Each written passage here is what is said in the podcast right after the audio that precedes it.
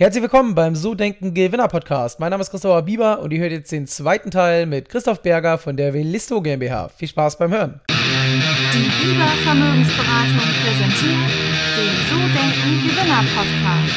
Vermögensberatung für Unternehmen und Unternehmer in Hamburg.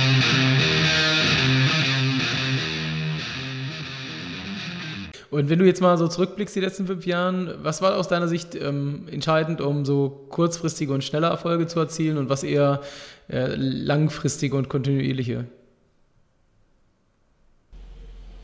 Vielleicht erstmal zu den langfristigen und kontinuierlichen. Ähm, meines Erachtens hat uns geholfen, daran zu glauben, was wir tun. Ähm, wir sind in einem Markt, der ist vielleicht ein bisschen langsam. Zusätzlich machen wir Hardware äh, und bringen in Gebäude eine Technologie, die es vorher nicht gab. Ähm, das erschwert natürlich die Geschwindigkeit, was natürlich äh, bei verschiedenen Stakeholdern vielleicht irgendwie, ähm, ja, wo es vielleicht zu langsam geht oder was auch immer. Und um aber diese, die Strategie, die wir von Anfang an hatten, die hat sich nicht, nicht grundlegend geändert. Die haben wir natürlich immer wieder hinterfragt ähm, vielleicht auch fast zu oft, aber inzwischen sind wir in einer Phase, wo wir merken, das funktioniert. Ähm, also da fest dran halten, dass, also natürlich nicht, wenn es völliger Quatsch ist und man Indikatoren hat, dass es der falsche Weg ist, aber ähm, wenn man merkt, ähm, doch die, Indikatoren und idealerweise datenbasiert sprechen dafür, dass es in die richtige Richtung geht, dann daran festhalten. Das ist für die langfristigen Erfolge, glaube ich, gut. Gleichzeitig natürlich, sagen wir auf dem strategischen Level, sich immer langfristige Ziele und auch Visionen setzen. Wo will man denn hin und wie leite ich das ab, was ich jetzt zum Beispiel dieses Jahr als als Frame für das Unternehmen setze oder für die Technologieentwicklung oder ähnliches. Ne? Also auch den Leuten langfristige Ziele mitgeben.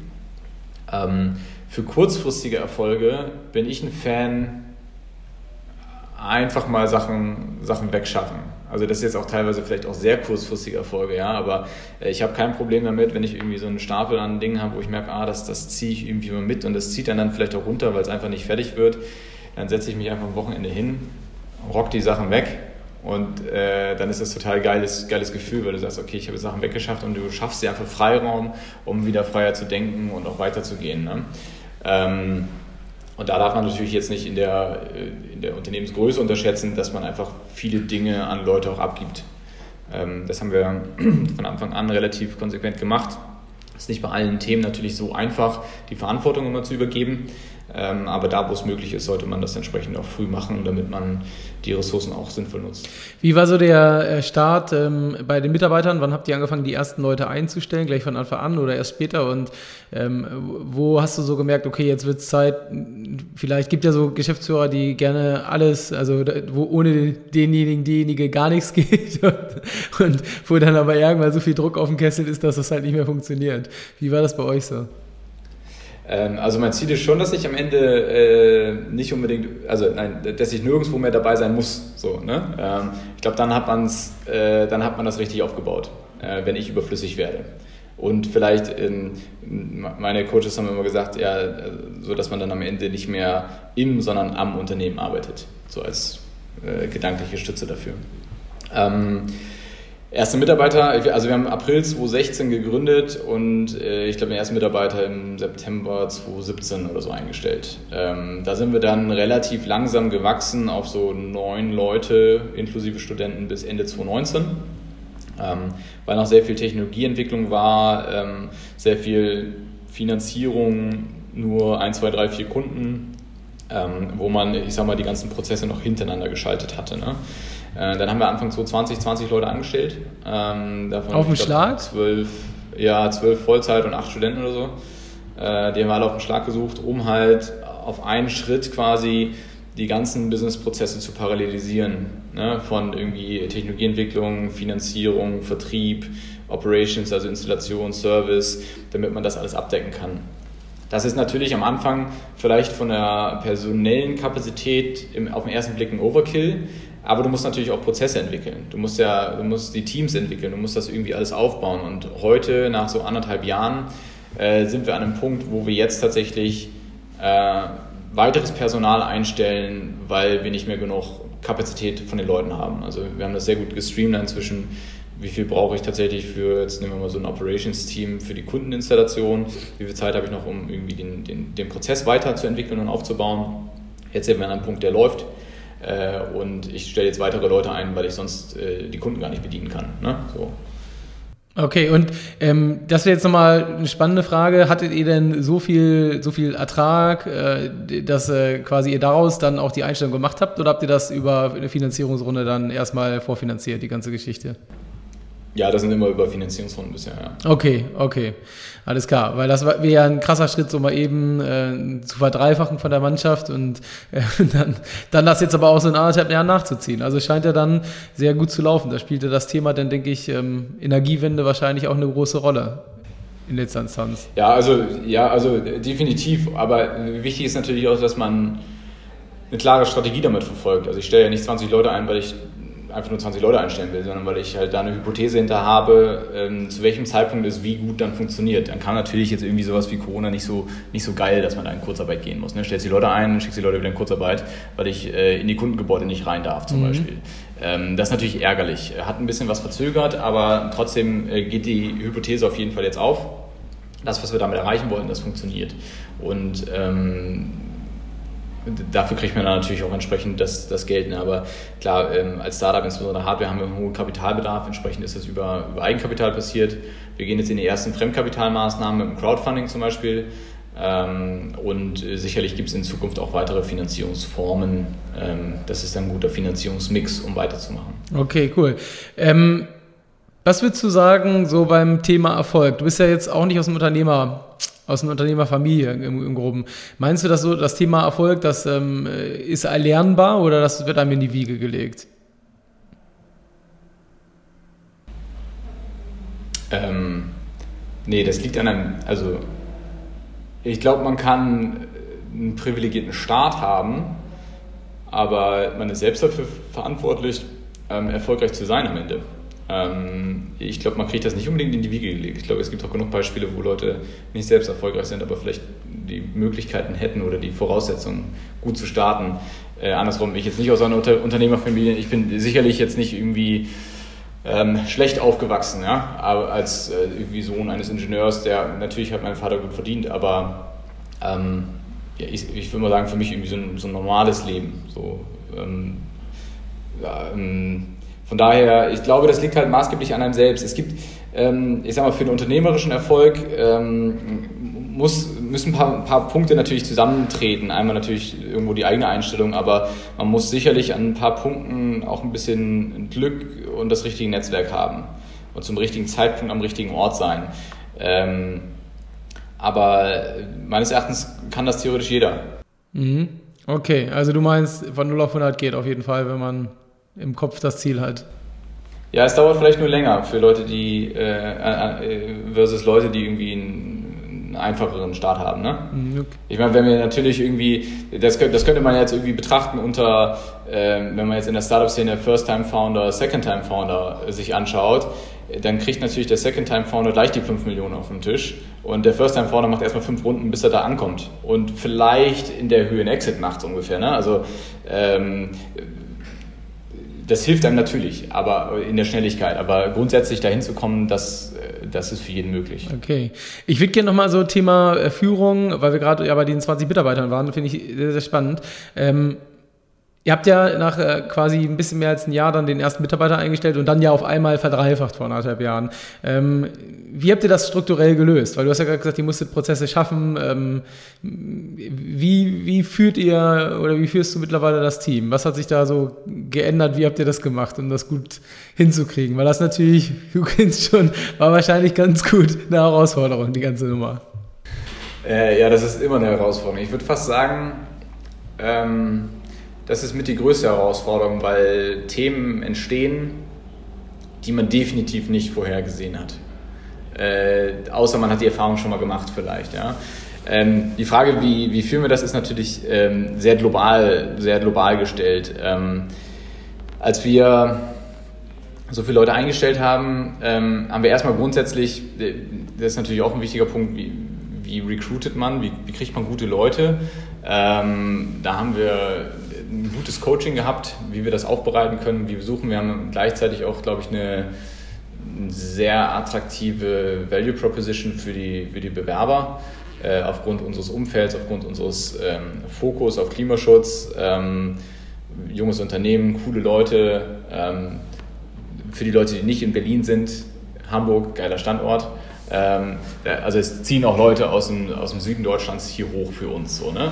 Das ist schon mal ein cooles Zeichen. So. Und dann natürlich, ähm, ich sag mal, hintergeschaltet haben wir viele Prozesse vom irgendwie Preboarding, Onboarding bis hin zu ähm, Feedbackgesprächen, die uns ermöglichen, immer nah dran zu sein und auch gleichzeitig unsere eigenen Prozesse zu reflektieren. Ne? Also wenn jetzt jemand bei uns anfängt, dann kriegt er natürlich entsprechende Informationen fürs Preboarding, hat irgendwie so einen Onboarding-Tag, hat nach dem ersten Tag ein Feedback, nach der ersten Woche ein Feedback, nach dem ersten Monat ein Feedback, um immer zu schauen, wo hakt der Prozess, wo funktioniert es nicht, ähm, auch natürlich auch, wo funktioniert es gut. Ja? Ähm, und da haben wir auch entsprechend mit verschiedenen Coaches die, die Sachen entwickelt äh, und dann auch intern weiterentwickelt auf unsere Bedürfnisse. Ähm, und dann haben wir zu gewissen Zeitpunkten natürlich, äh, wenn die Teams größer wurden, entsprechende Personen irgendwie als Teamlead ernannt, die dann ähm, die Steuerung dieses Teams mehr und mehr übernehmen. Das war am Anfang natürlich nicht unbedingt möglich, weil du stellst frisch 20 Leute ein, also sind es eigentlich erstmal die Gründer, die das machen und dann musst du natürlich die Leute so aufbauen, dass es irgendwie passt. Ähm, es war nicht zu dem Zeitpunkt nicht wirklich möglich oder sinnvoll, jetzt irgendwie ein, auch heute jemanden einzustellen, der nur führt. Also wir sind, ich sag mal, noch so klein, dass jeder auch anpacken muss. Ne? Mhm. Ähm, und äh, das bietet sich dann an, wenn du natürlich aus dem Team Leute raus identifizierst, wo du sagst, ja, äh, die können dann neben der, der Tätigkeit gleichzeitig auch noch die Leute führen und Guidance geben und die Prozesse in die Hand nehmen. Ähm, das haben wir uns dann früh, früh ausgeguckt. Was manchmal natürlich so ein bisschen Risiko ist, weil du stellst irgendwie vier Leute ein und sagst dann nach irgendwie einem halben Jahr, okay, jetzt, jetzt haben wir die Basis, jetzt müssen wir irgendwie die Führung auch weiter abgeben, ähm, weißt aber gar nicht, ob die Leute das am Ende meistern können oder nicht, aber das ist immer Vertrauen natürlich in die Leute, dass es funktioniert ähm, und halt mit denen das zu entwickeln. Also, dass jeder das irgendwie sofort kann, das ist illusorisch, äh, das ist immer eine Weiterentwicklung ne? Ähm, und denen dann den oder die stark an die Hand nehmen, damit man das Wissen übergibt. Auch, da muss man dazu sagen, wir haben es ja auch vorher nicht gemacht. Mhm. Also wir sind alle drei First-Time-Founder, ja. Ähm, aber ich glaube, wenn man in so äh, Situationen ist, wo man keine andere Wahl hat und zu viel auf einen einprescht, dann wird man, dann, dann sucht man sich automatisch also man muss natürlich die richtige Guidance haben, den richtigen Weg zu wählen, ja, aber ähm, man sucht sich den Weg, der dann am Ende auch zum Erfolg führt, weil mir ist natürlich klar, wenn ich irgendwie ein Führungsziel habe, wo dann am Ende wieder alle weglaufen, das hilft mir auch nicht, ähm, sondern entsprechend einen, einen empathischen Führungsstil, der Verantwortung auch abgibt, ähm, wird mir im Long Run dann auch Zeit sparen. Und als Gründer lernt man das halt relativ schnell, das muss nicht nur beim, beim, bei der Personalführung sein, sondern bei allen Themen sehr effizient und, und effektiv zu sein, um seine Ziele zu verfolgen. Ähm, und das ist dann auch das. Ne? Und ja, dann hat man natürlich auch wieder irgendwie drei Gründer, die unterschiedlich sind, wo man sich unterschiedlich die äh, Aufgaben ähm, zuschieben kann, je nachdem, wo wer seine Stärken hat. Jetzt hast du gerade gesagt, ihr habt ja 20 Leute quasi ähm, eingestellt und das ist ja, Fachkräftemangel ist ja in Deutschland, gerade so in technischen Berufen, aber auch im Vertrieb und so, gibt es ja überall mittlerweile äh, Luft auf jeden Fall. Ich glaube, fast jedes Unternehmen, wo man draußen irgendwie ein Auto von rumfahren sieht, da steht drauf, Mitarbeiter gesucht. Und ähm, ja. wie habt ihr das gemacht? Also, äh, was war so das Erfolgsgeheimnis neben dem, dass er natürlich was fürs Klima macht? Aber ich meine, ähm, das ist ja immer so ein bisschen Employer Branding, äh, wenn man noch nicht so groß ist, kennt einen ja auch nicht unbedingt jeder. Ne? Also, was war so das Erfolgsgeheimnis? Was würdest du sagen? Das ist eine gute Frage. Ähm, wir hatten tatsächlich damals auch noch, noch gar nicht so einen geilen Auftritt nach außen. Ähm, wir, also vielleicht, um, um da mal Zahlen zu nennen, wir hatten die 20 Stellen, auf die 20 Stellen haben wir 600 Bewerbungen bekommen. Ja, schon ordentlich. Das ist schon ganz gut, ne? Das ist aber auch krasser Aufwand. Also man muss auch sagen, um irgendwie, ich glaube, ich hatte das mal ausgewertet, wenn ich eine Vollzeit-Technologieentwicklungsstelle äh, einstelle, verbringe ich damit 60 bis 120 Stunden oder so. So, weil ne, alle Teams zusammengerechnet, wer irgendwie dabei ist in den Abstimmungen. Wir haben einen dreistufigen Bewerberprozess, ein Telefonat, ähm, dann eine halbe Stunde kennenlernen und dann fünf Stunden On-Site, Hospitation mit Mittagessen, Team kennenlernen, ein bisschen technische Aufgaben und so weiter. Ähm, das heißt, es kostet natürlich viel Zeit, entsprechend kommen auch nicht viele in diesen letzten Step rein. Ja.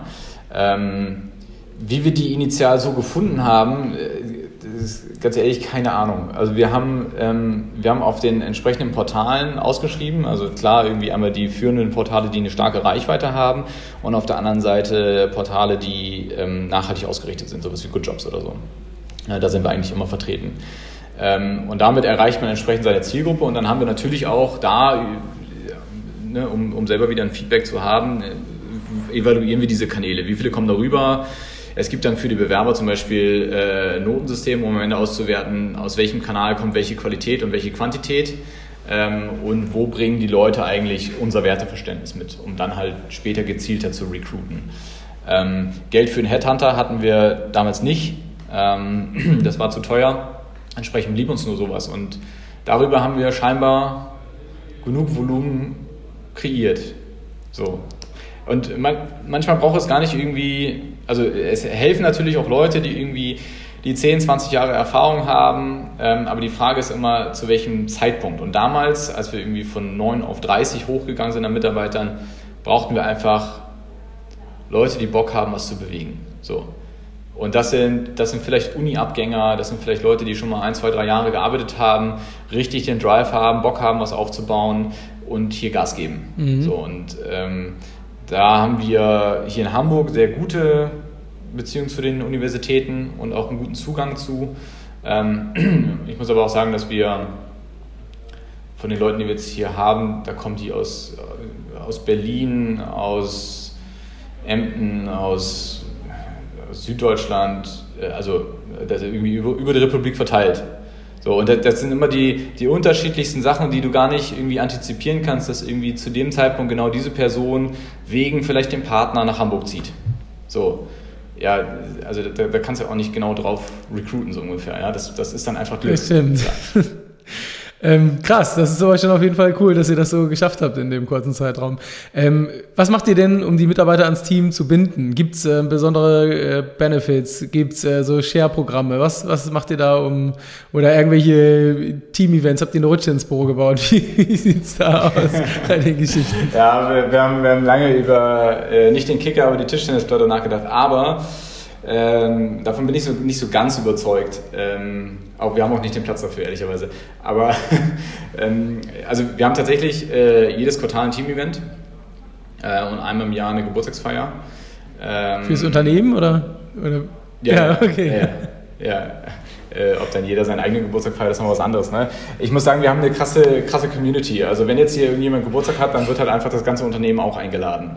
So, das ist halt irgendwie eine Kultur, die sich hier entwickelt hat, die, die einfach zusammenbindet. Ja? Äh, natürlich ähm, gibt es verschiedene Benefits von irgendwie, äh, wir unterstützen hier ein HVV-Ticket in Hamburg, dass du mit den Öffis fährst ähm, oder äh, Team-Event schon erwähnt, das Klassische wie irgendwie, ja, es gibt halt Kaffee, Tee, Wasser und Obst for free. Ähm, ist vielleicht in der Szene gar nichts mehr Besonderes. Ähm, ich glaube, also das, was ich von den Leuten in den Feedbackgesprächen mitbekomme, ist das ähm, Attraktivste für die Leute, einfach extrem flexibel zu sein in ihrer Arbeitszeit, in ihrem Arbeitsort. Das ermöglichen wir. Ähm, es gibt jetzt keiner, der hier irgendwie stempelt oder guckt, ey, hast du deine Stunden gemacht, mhm. sondern das ist output-orientiert. Äh, es wird vertraut, dass zu Hause entsprechend gearbeitet wird. Ob das abends um 8 ist oder mittags um 12, ist uns völlig egal, wenn du natürlich deine, deine Team-Meetings auch mitbekommst und so. Ähm, da sind uns insbesondere interessanterweise auch die Studenten wegen Stundenplänen und so sehr, sehr dankbar. Ähm, und ja, ich weiß nicht, wenn man jetzt so ein Unternehmen zum ersten Mal aufbaut, ist es für einen so Standard, dass man irgendwie höhenverstellbare Tische hat oder so, ne? Das ist natürlich klar, für jemanden, der irgendwie lange in einem großen Unternehmen, in einem Konzern gearbeitet hat, ist das nicht Standard. Äh, für uns ist das gar nicht so ein, so ein Benefit, aber wahrscheinlich für einige schon. Mhm. Ähm, und da gibt es halt unterschiedliche Sachen, von, von Sachen, die wir unternehmen, äh, bis hin zu Benefits, die man halt einfach so bekommt. Ja. Okay, und habt ihr auch so ein klassisches Startups, haben wir meistens so Beteiligungsprogramm? Gibt es sowas bei euch auch im Unternehmen oder? Äh, Gibt es tatsächlich, ähm, haben wir noch nicht wirklich exzessiv genutzt. Okay, okay. Also, aber da ist ja noch auf jeden Fall dann Potenzial, um nochmal 100, 200 Mitarbeiter einzustellen. Genau, richtig. Wenn, ja. wenn, ich jetzt bei euch durchs Büro laufe, ähm, vielleicht äh, auch wenn jetzt wieder mal ein paar mehr nach Corona da sind und äh, fragen würde, Christoph, was ist das für ein Typ? Was würden die Mitarbeiter über dich sagen? Was meinst du? Hm. Mm. Äh, definitiv würde jeder sagen, wenn er oder sie ein Thema hat, was man besprechen möchte, ist die Tür offen. Äh, kurze Anekdote dazu, im, im Rahmen des Recruitings ähm, haben wir auch mal ähm, eine Assistenz der Geschäftsführung ausgeschrieben. Am Ende wurde das eigentlich eine andere Position, aber da haben sich natürlich auch welche beworben und da waren auch welche dabei, die gesagt haben, ja, da ist dann mal ein äh, Auszubildender zum Chef reingerannt, den habe ich da erstmal sofort wieder rausgeholt, das geht ja gar nicht. Also das ist bei uns nicht so. Ähm, ich bin auf der einen Seite Geschäftsführer und Gründer, auf der anderen Seite bin ich genauso Teammitglied wie alle anderen.